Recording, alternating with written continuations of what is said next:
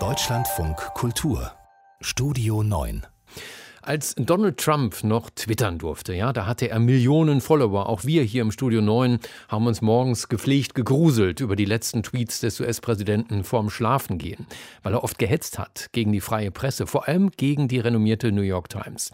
Die hat paradoxerweise davon profitiert. Unter Trump verbuchte die Zeitung Rekordauflagen und Hunderttausende neue Abonnenten. Doch wie geht es der New York Times jetzt? Peter Mücke hat sich umgehört in New York.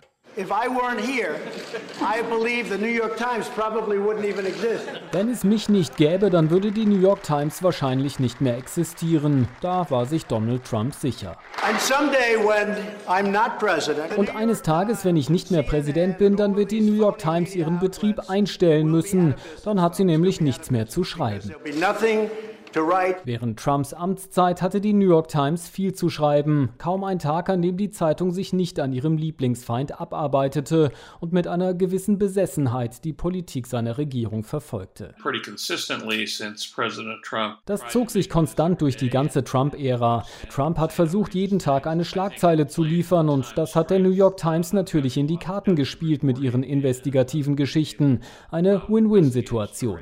So it was kind of a win-win. Sagt Rick Edmonds vom Pointer Institut, einer Journalistenschule und Medienforschungseinrichtung in Florida. Trump bekam die Schlagzeilen, die New York Times die Aufmerksamkeit, sagt auch Ben Smith, der Medienkolumnist der Zeitung. Trump war ein Geschenk für alle Medien. Trump hat natürlich Fox News geholfen, aber bestimmt auch der New York Times. Er hat sozusagen die Flamme entzündet, mit der der Aufstieg begonnen hat. In der Tat stieg die Abozahl der Times während der Trump-Jahre in ungeahnte Höhen. Je niedriger das politische Niveau im Weißen Haus, umso größer war der Hunger nach Qualitätsjournalismus. Journalismus. Doch die Zeiten haben sich geändert. Mit Joe Biden ist inzwischen ein Mann US-Präsident, dessen Politik die Zeitung wohlwollend verfolgt. Es ist ja viel darüber spekuliert worden, dass dieser Trump-Effekt nicht nachhaltig ist und die Zahl der Abos zurückgehen wird. Das ist nicht passiert. Was aber passiert ist, das rasante Wachstum hat sich abgeschwächt und es sieht so aus, als würde das auch so bleiben. Sagt Medienexperte Edmonds. John Tien, Produktmanager Manager bei der New York Times will diese Entwicklung aber nicht allein auf den Abgang des verhassten Präsidenten zurückführen. Donald Trump is no longer the president. Donald Trump ist nicht mehr Präsident, das stimmt, aber auch die Berichterstattung über die Corona-Pandemie ist in eine andere Phase übergegangen. Das Interesse ist nicht mehr so groß. Das zusammen hat die Nachrichtenlage verändert und dazu geführt, dass sich das Wachstum im ersten Quartal verlangsamt hat. Wir erwarten, dass sich das im zweiten Quartal uh, fortsetzt.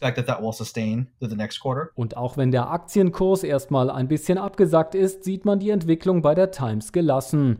Der harte Politjournalismus ist schließlich nur eines von vielen Geschäftsfeldern. Podcasts, Live-Blogs, Fernsehformate, das Medienhaus ist breit aufgestellt. Und die Goldesel der vergangenen Jahre funktionieren auch ohne Donald Trump gut.